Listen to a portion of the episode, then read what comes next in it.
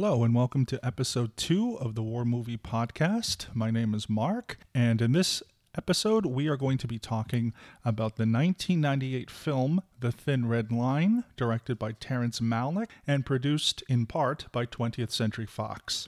Before, however, we get into an analysis of not only the movie The Thin Red Line, but some of the history behind The Thin Red Line, I just wanted to share a very brief story. The first two screenplays that I ever wrote, the very first screenplay, in fact, that I ever wrote, I was 14 years old, and I wrote a story about the Vietnam War. It was basically a Vietnam War film because I really liked Platoon. And of course, I had absolutely no business writing about the Vietnam War when I was 14 years old. But I made a little story about a platoon of soldiers going up a hill that was kind of like Platoon and kind of like another movie called Hamburger Hill. And needless to say, going back and reading that today, it's pretty atrocious. However, my second attempt was a World War II movie that ended up just being an homage of different war movies that I actually liked. So I'm not sure if anyone's ever read a book called The Naked and the Dead, written by Norman Mailer. He was a soldier in the United States Army. He was in the cavalry. And like James Jones, who I'm going to talk about today, he had an experience in the Second World War, which led to him publishing this novel called The Naked and the Dead. This is Norman Mailer. And I read this book when I was maybe,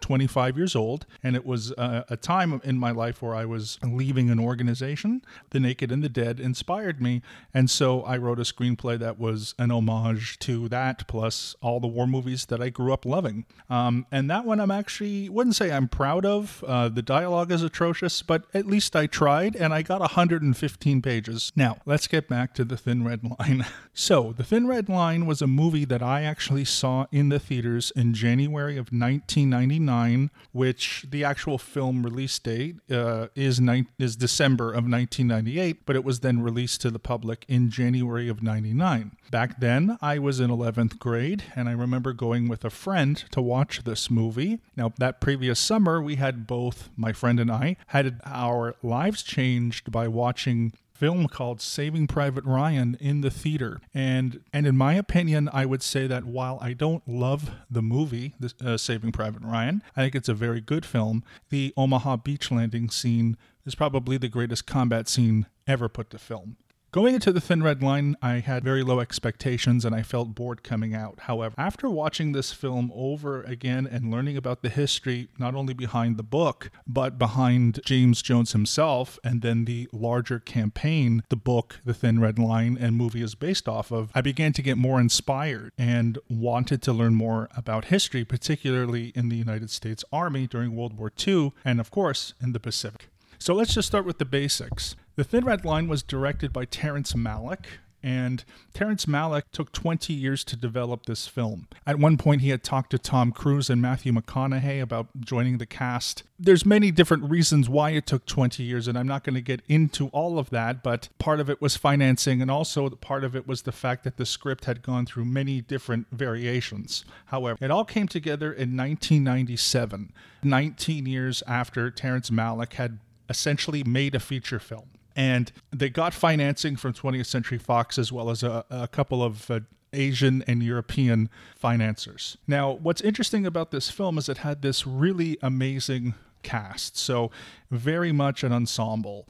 Sean Penn, Adrian Brody, Jim Caviezel, John Travolta, Nick Nolte, Woody Harrelson, John C. Reilly, and George Clooney, just to name a few. Now, if you're thinking, you've seen this movie, and you know that John Travolta and George Clooney are only in cameos. Well, when you have a man like Terrence Malick come back after 20 years to making a feature film, many people, of course, want to work with him, and this is exactly what happened. Now, I also want to get a little bit into the plot, and so the plot of this movie comes from the book, and that's the first thing we should note, of course, is that The Thin Red Line is an adaptation. So the book was written by the aforementioned James Jones. It was published in 1962. Jones himself served in the United States Army in the Pacific Theater during the Second World War and was a soldier during what was called the Battle of Guadalcanal in the Solomon Islands in late 1942 until early 1943. And this is The Thin Red Line. This is the setting. Now, there's a lot more to The Thin Red Line than just the soldiers. Now, that doesn't necessarily appear in the book, which is the reverence and the symbolism of nature. All of that, plus many voiceovers, were actually added by Malick himself. And so he ended up taking the essence of the book and making it more poetic and more romantic.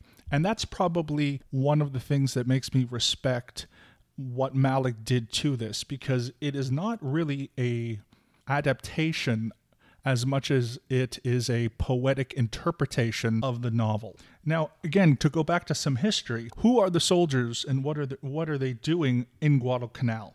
Guadalcanal, which is this very interesting word, okay, as I mentioned, is in the Solomon Islands, which is in the South Pacific, located northeast of Australia. And in August 7th of 1942, elements of the U.S. 1st Marine Division landed. And why the Allies, particularly the American Marine Corps, were going after Guadalcanal was because of an area called Henderson Airfield. And Henderson Airfield had the capacity for Japanese bombers to reach Australia and other parts of the South Pacific. And so that would have been able to, for example, to cut the trade routes between Hawaii and Australia. So this was one of the very first operations that involved Marines. And in fact, I believe it was one of the first battles. Now, to give a little geography here, Henderson Airfield was on the north-central side of the island, which is where the elements of the 1st Marine Division landed, again, on August the 7th, 1942. The island itself is over 2,000 square miles, which means that even though they landed close to Henderson Airfield and took it relatively sooner after they landed, they still had, at least 1,800 square miles or more to go through. And this is where we also find the Thin Red Line. To tie it back to the film, one of the things that makes this book so gripping is its visceral use of combat, which in the film, Terrence Malick just used beautifully. I mean, the book is very descriptive about combat, people dying. I mean, there's people dying in war, and there's officers who refuse to let their soldiers go out on missions that will potentially, kill them because they're very sensitive and so forth. And this poetic interpretation of this novel is that we get to enjoy this beautiful landscape, okay, having soldiers sort of pass through them, and, like ghosts, for example. And it's just a really, really interesting thing because, like in the real battle for Guadalcanal, the Japanese were dug in heavily, and they were dug into all different kinds of positions and all different kinds of grounds: jungles, hills, beaches, valleys, plantations. Wherever that they could build a hole, they built a hole. And so you can imagine sometimes soldiers literally had no other choice but to rush a position head on. And oftentimes they were in the low ground.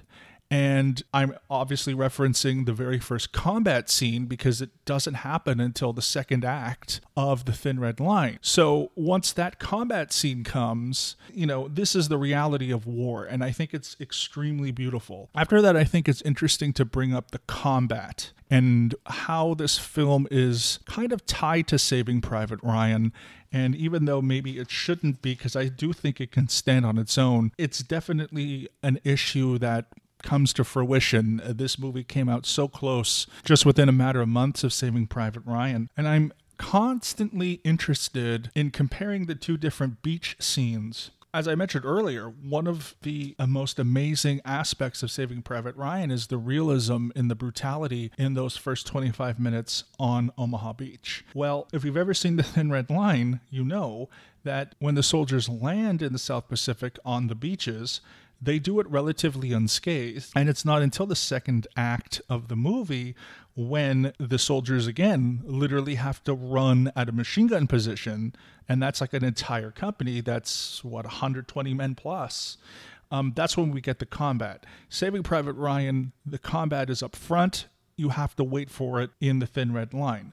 So when you watch Saving Private Ryan, the very first scene has to do with the old man and his family, but once they flash back to D-Day, the soldiers are already in their landing crafts. What I really liked and appreciated about The Thin Red Line was that they showed how the troops actually get onto those landing crafts, which is that they had to go over the side to a mesh rope and then climb down into the landing craft. After that, I think what's really cool about The Thin Red Line is its poetic kind of romantic feel. They continuously play with the score, Melanesian music, Christian Melanesian cultural music, which is very poetic and beautiful in their native tongues and in their Creole languages. I think it's a masterful film. The cinematography is absolutely breathtaking. The colors are bright and vibrant, and yet the brutality that war is doing to this amazing landscape is really shown through this, amazing cinematography. I think the meditations on meaning and beauty and God and faith and nature are really fantastic. I think it's a very, very deep film with really great performances and great moments. I'm a big fan of Woody Harrelson. So Woody Harrelson's death scene, which was whose name is Sergeant Keck, is pretty interesting and really kind of a turning point. And he's kind of an antagonist, but you see the fact that he's got some, some soul to him. And it's just, for example, is kind of an impactful death. There's some amazing quotes that I think are really, interesting in this one, like war turns men into dogs, poisons the soul. There's a gentleman named Private Train who's a mortarman. He says things will get worse before they get better, and that's how he knows that his future's going to get better. In the end, there's kind of this weird separation, I feel, between Island and the landing craft. And there's also a lot of really interesting themes in this film: compassion and cynicism, brutality. In the book, the captain, his name is Captain Stein, and who's a company commander, and he's Jewish. In the film, it's Captain Staros, who is of Greek origin. Some of the combat scenes are also compressed, so I'll just give you an example. I actually consider this one of my favorite combat scenes of all time, too, is the scene in which Captain Gaff, who's played by John Cusack, takes a couple men up to a rock. He's with Corporal Queen, Private Witt, Private Dahl, and they attack the bunker and they take it out. That is actually in the book, a couple of different scenes, and characters go up a couple times, So they've compressed a couple scenes like that. Also, Fife has a really interesting story. Corporal Fife, Adrian Brody, is not very much in the movie and doesn't say a lot of lines, but he has this relationship with Private First Class Bede. They're both company clerks. That relationship is not discussed in the movie or shown in the movie, although they did film scenes. And those who may or may not know, the first cut of this film that Malick made was notoriously long, I think something like 6 or 7 hours. And he took out people who had filmed cameos like Mickey Rourke, Donald Logue, Lucas Haas, Bill Pullman, Martin Sheen, Billy Bob Thornton, and of course, not all of those were on screen. Some of those were voiceovers. So in the end, The Thin Red Line tells a fictional story. The Battle for Guadalcanal was really the first operation where American Marines and Japanese soldiers found each other in combat for the first time. And it wasn't just jungles and beaches that they were protecting. It was this island was actually incredibly important to victory in the Pacific, and that's why they went after it first. And one final anecdote is that the soldiers in the Thin Red Line serve in the U.S. Army's 25th Infantry Division. The soldiers in my favorite movie of all time, Platoon, also serve in the 25th Infantry Division. 2 different wars, but the same division, one serving from 1942 to 1945 in the South Pacific, and the other serving in the late 1960s, Platoon specifically being 1967, 1968 in Vietnam. And that is all for episode 2 on The Thin Red Line. I hope you enjoy it. I also highly recommend the Blu-ray Criterion collection. Thank you very much. This is Mark Turi, and I'll be with you next week.